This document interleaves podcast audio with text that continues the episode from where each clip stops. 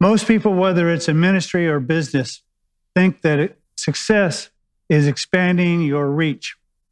Jesus doesn't think that way. Rather than expanding his reach, although he's at this point in his ministry very popular, instead of expanding his reach, he's making sure he's making true disciples. So he's going to make some statements that is going to be very difficult for those disciples to understand. Unfortunately, they don't ask the right questions. Today, we'll take a look at the questions perhaps that they should have asked, and I think what Jesus would have answered.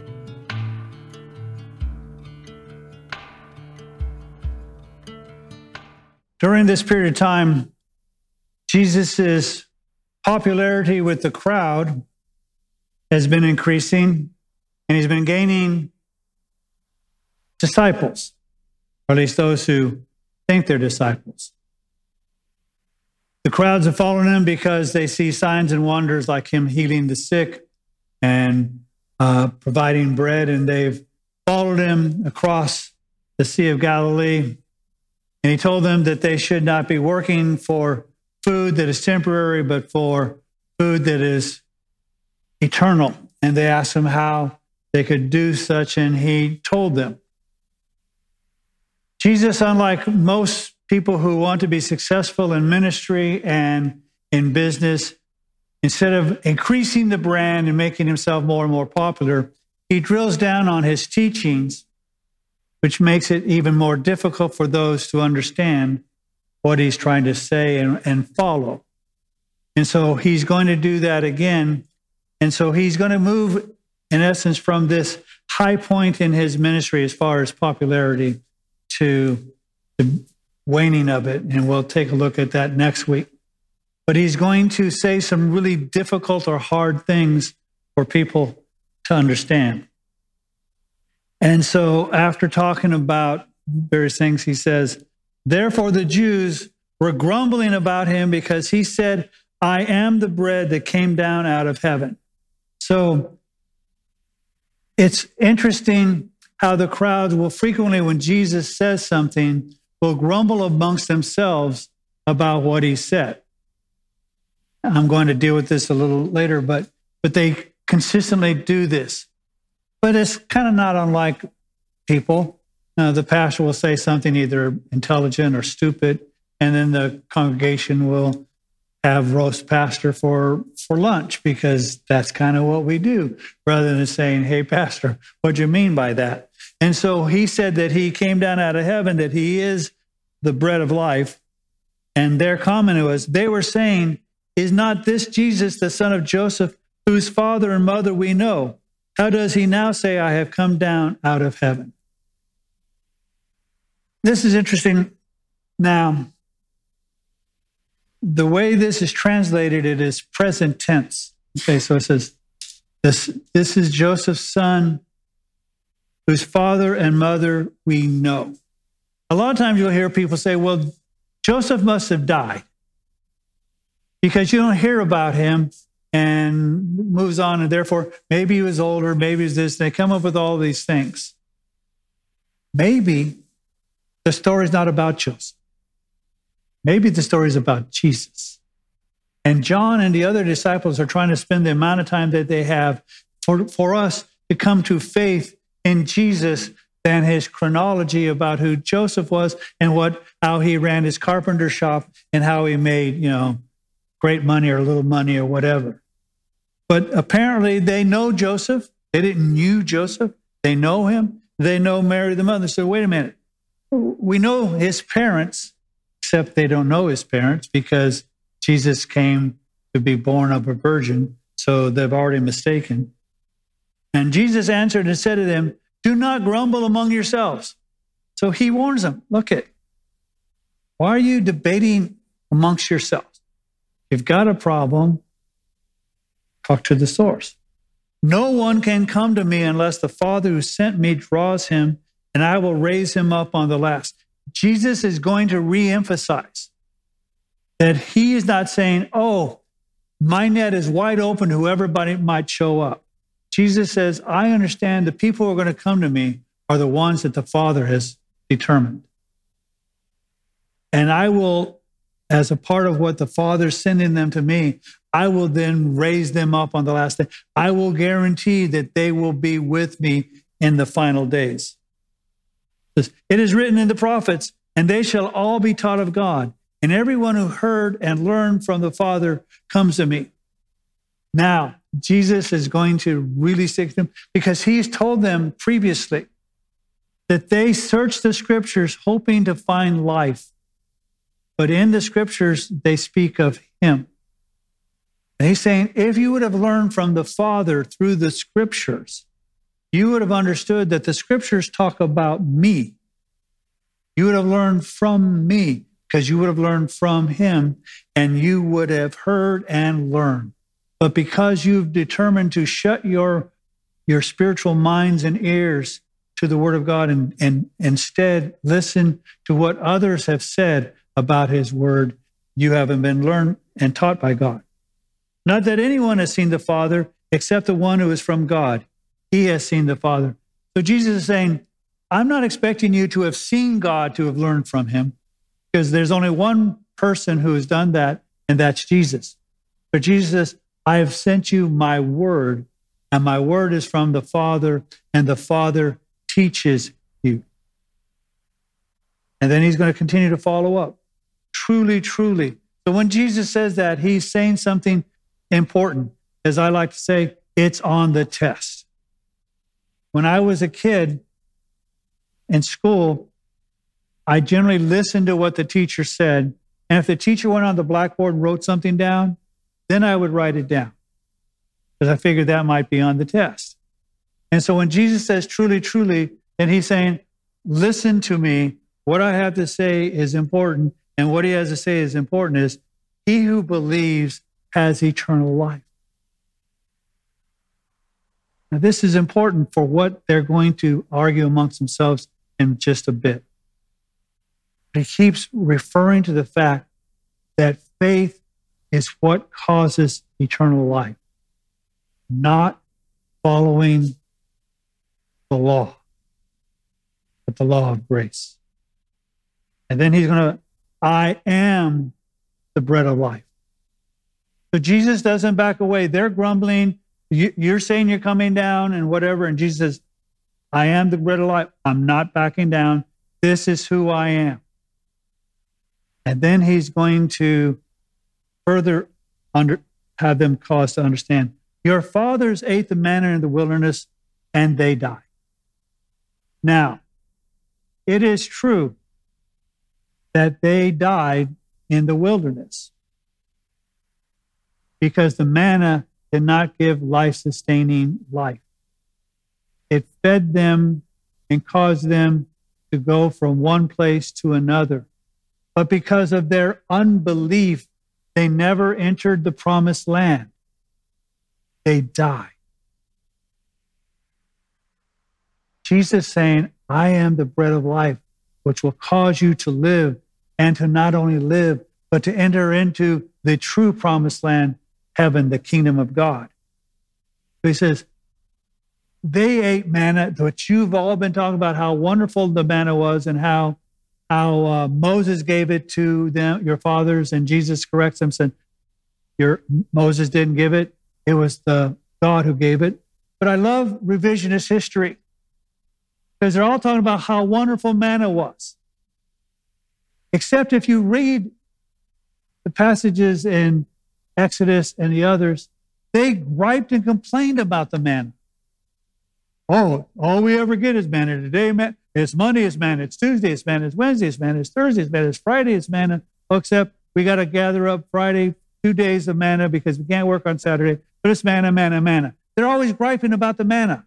They didn't have to plant, they didn't have to water, they didn't have to, pick, they just had to go and pick it up off the ground. So they griped so much, the guy's, okay, I'm going to give you meat to eat.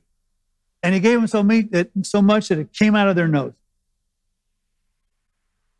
but they're not wonderful people. They ate the manna and died, but complained about it, which means we identify them with them fully.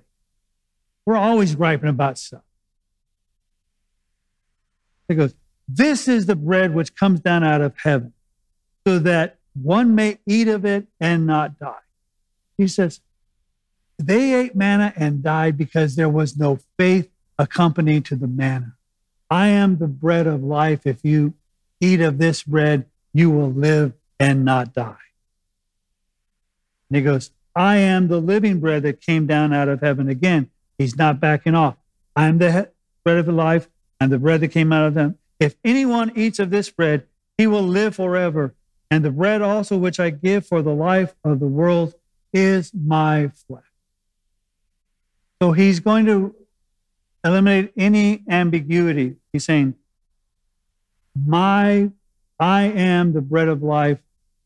I am, and my flesh is life.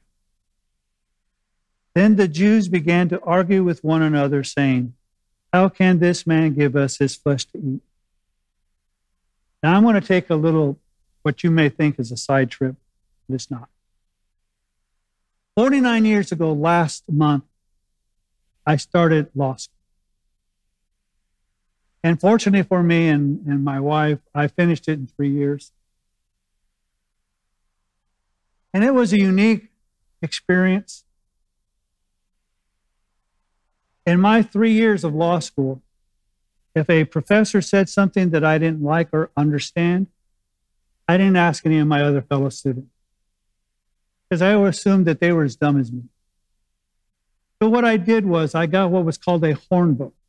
Now, those of you who didn't go to law school, you probably don't know what a horn book is. And those of you who didn't study early um, American history about how uh, our forefathers taught their children about reading, writing, arithmetic. It was a horn book, and I'll use an example. One of my favorite subjects was criminal law, my first year. And I got a horn book by Perkins. Perkins is, it was, because I'm sure he's dead now, the leading expert on criminal law. So I bought his book on criminal law and I read it. And then after reading it, if I didn't understand what the professor had to say, I didn't ask my fellow students. I asked the professor. Because he's the one, or she was the one, who said it. But these idiots talk to one another, not knowing what's going on. Well, how can he give us his flesh to eat? How can he do these things?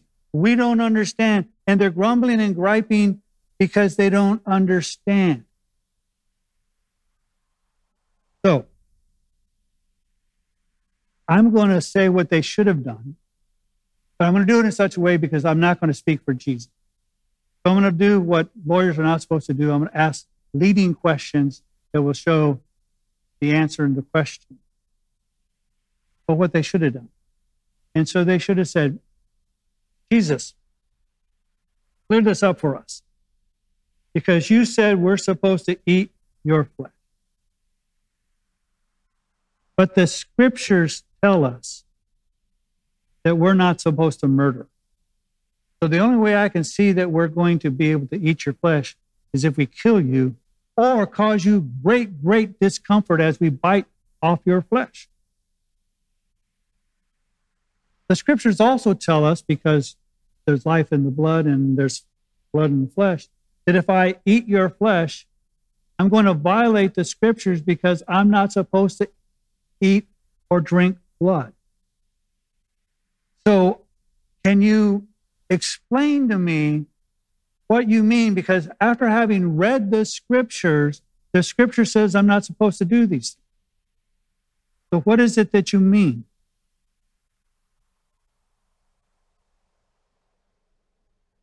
They should have been asking Jesus what he meant, not each other, because they're the blind leading the blind.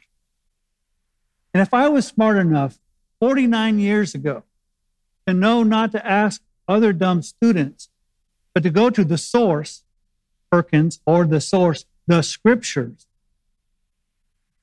to figure out what might be going on. Or then, if I can't figure it out after that, asking the source, that's what you ought to do. And that's not what they do.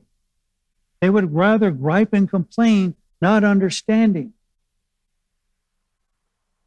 So they should have been saying, So, Jesus, maybe what you're saying is not literal. Because if I consume your flesh, and John consumes your flesh, and Peter consumes your flesh, and James consumes your flesh, and Philip consumes your flesh, and all these others and all these other yo-yos who don't know what's happening consume your flesh, there's not going to be enough of left of you for our generation to consume his flesh. So maybe, just maybe, he's not speaking literally, but he's giving us another teaching spiritually. He's also not telling us that when we come and have communion, that we transubstantiate his body and his blood into his flesh, into his blood, into his flesh, because again, he's not talking the physical and he's not saying these things because, again, we're not supposed to drink blood and we're not supposed to. And the church in the early centuries was people were scared of us because they heard that we kidnapped babies and ate their flesh and blood as part of our ritual.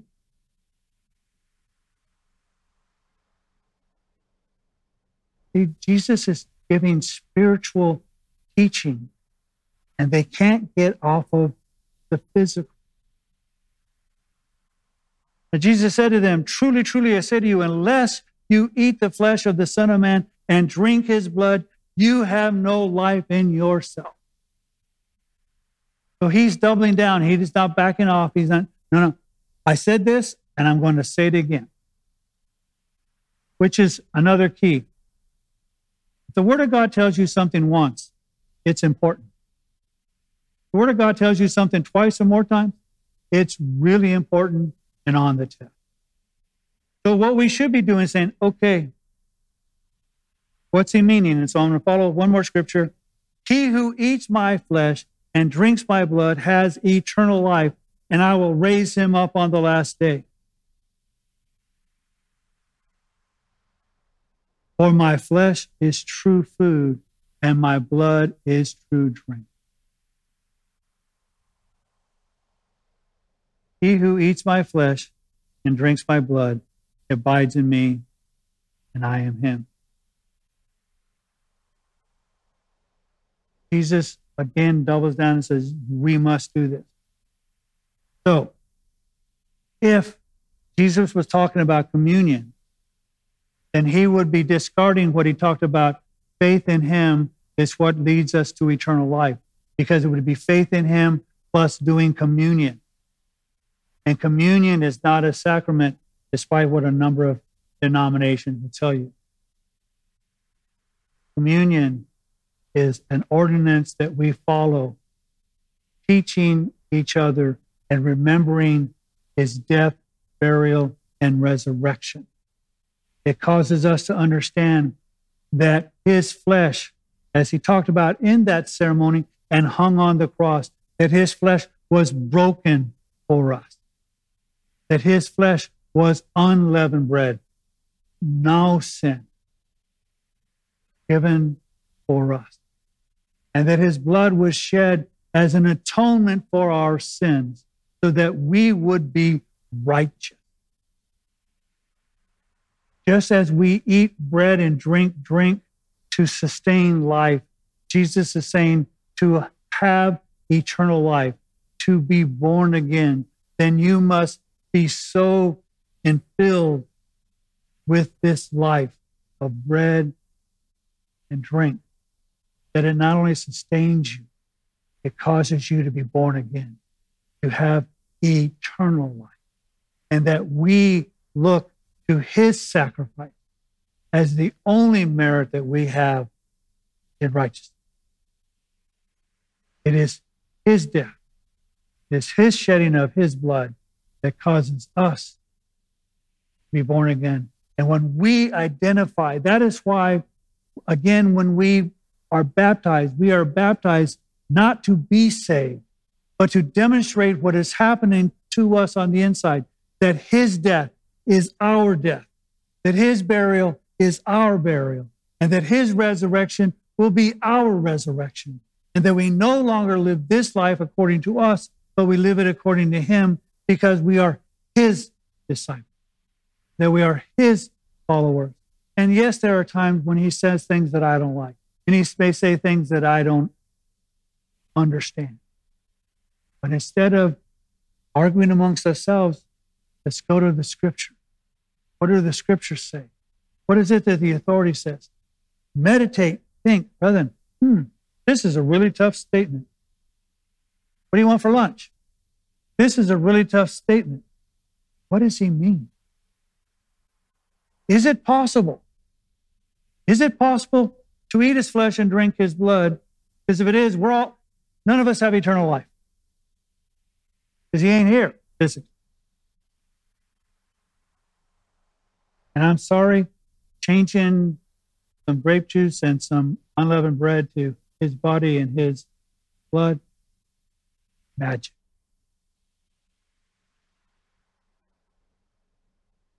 But our faith in who he is and what he's done is what sustains us.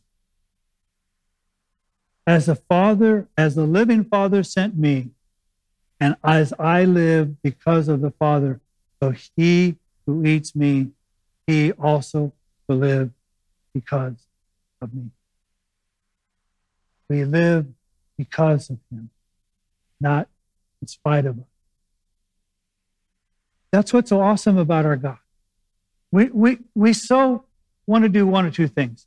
The other ones, I'm so special that God just got to have me. Or I'm so unspecial that there's no way that he wants me. And the reality is, God is so awesome because not a matter of how wonderful you are or how miserable you are, how awesome He is. We will live not in spite, but because of Him. This is the bread which came down out of heaven, not as the fathers ate and died. He who eats this bread will live forever.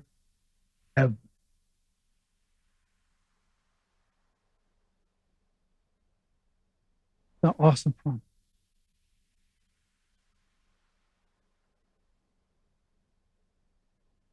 We are not unlike those traveling in the wilderness. As we're traveling in the wilderness, we're waiting to get to the promised land.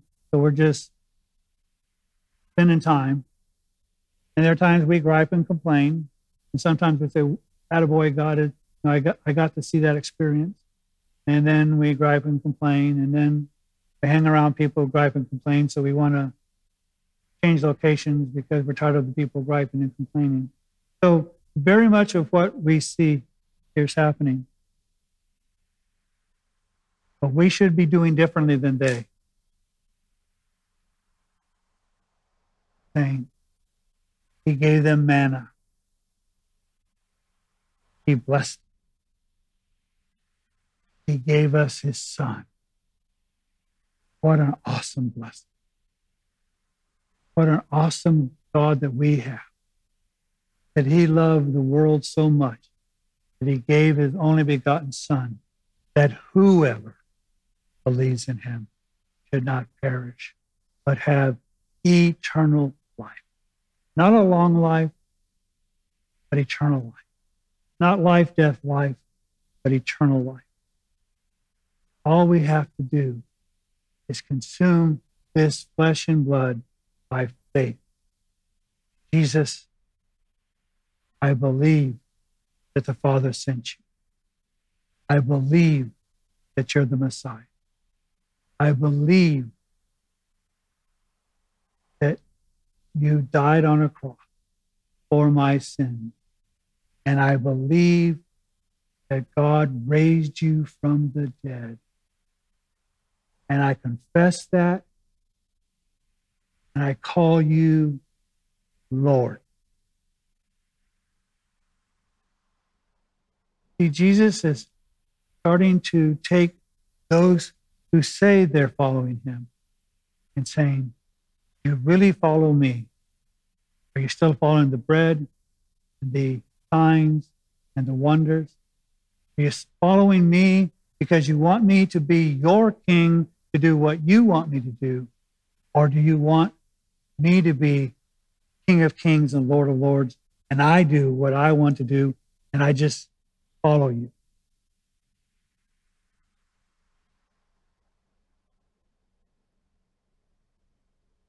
Now, I must admit, I want both. I want a large, I want a large group of people in the sanctuary. I want a large following on all of our social ministries and whatever. And I also want all the people in the sanctuary and all the people following to be future Pauls. Not my job, man. My job is to be faithful to Him.